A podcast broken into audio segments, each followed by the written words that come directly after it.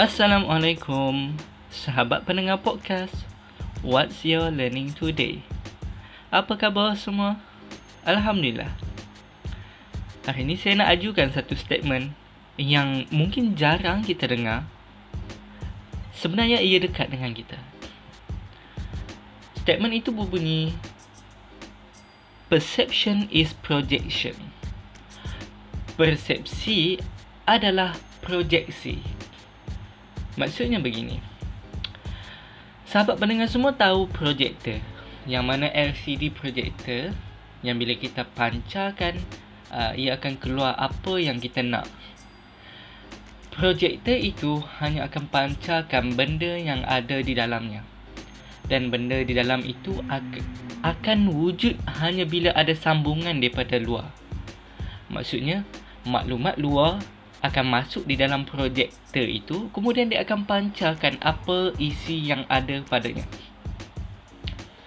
Sebenarnya itu adalah satu analogi ataupun metafor yang mudah untuk kita sebagai manusia. Maklumat yang masuk dalam diri kita itulah yang akan menjadi persepsi kita. Kemudian itulah yang akan jadi projektor iaitu kita yang akan pancar kita akan utarakan kepada luar sebab itu sering uh, guru saya selalu ingatkan saya maksudnya begini. Bila kita bersedekah, kita memberi wang contohnya. Itu maksudnya kita ada wang. Walaupun ada seringgit lah dalam poket kita, kita bagi juga seringgit. Itu maksud kita ada dua, ada wang. Lagi bila kita sedekah senyuman, itu kerana kita ni memang suka senyum. Ha. Jadi, cuba fikirkan bila kita fikir tentang kebodohan, kejahilan orang, bila cakap sahaja kepada orang itu awak ini tak bijak, awak ini jahil lah, awak ini tak pandai lah, itu maksudnya kita lah yang ada sifat tu. Maksudnya kita lah yang berperangai seperti itu, kita lah yang jahil sebenarnya. Sebab minda kita memberi tanggapan terhadap diri kita sendiri. Itu hakikatnya. Jadi sangat penting untuk kita berhati-hati dengan apa yang kita cakap. Kerana itu akan menunjukkan siapa kita yang sebenar.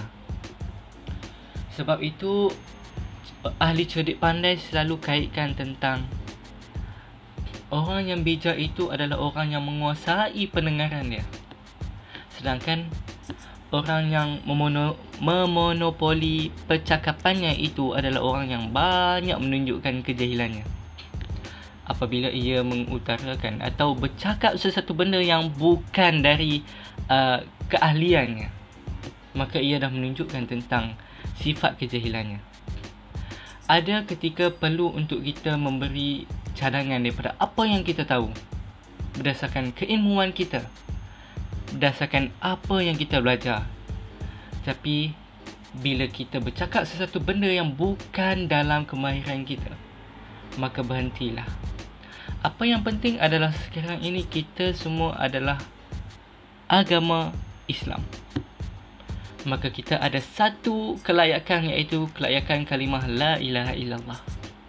Maka dengan kelayakan ini kita perlu menambah baik diri dengan ilmu-ilmu agama. Kemudian dengan kelayakan ini juga kita perlu sampaikan agama ini kepada orang lain. Kerana itu sebaik-baik jalan untuk kita mempersiapkan diri kita bila kita berjumpa Allah nanti. Mudah-mudahan daripada apa yang kita bual bicarakan hari ini akan dapat manfaatnya di hari kelak. InsyaAllah. Sehingga kita berjumpa lagi. Assalamualaikum.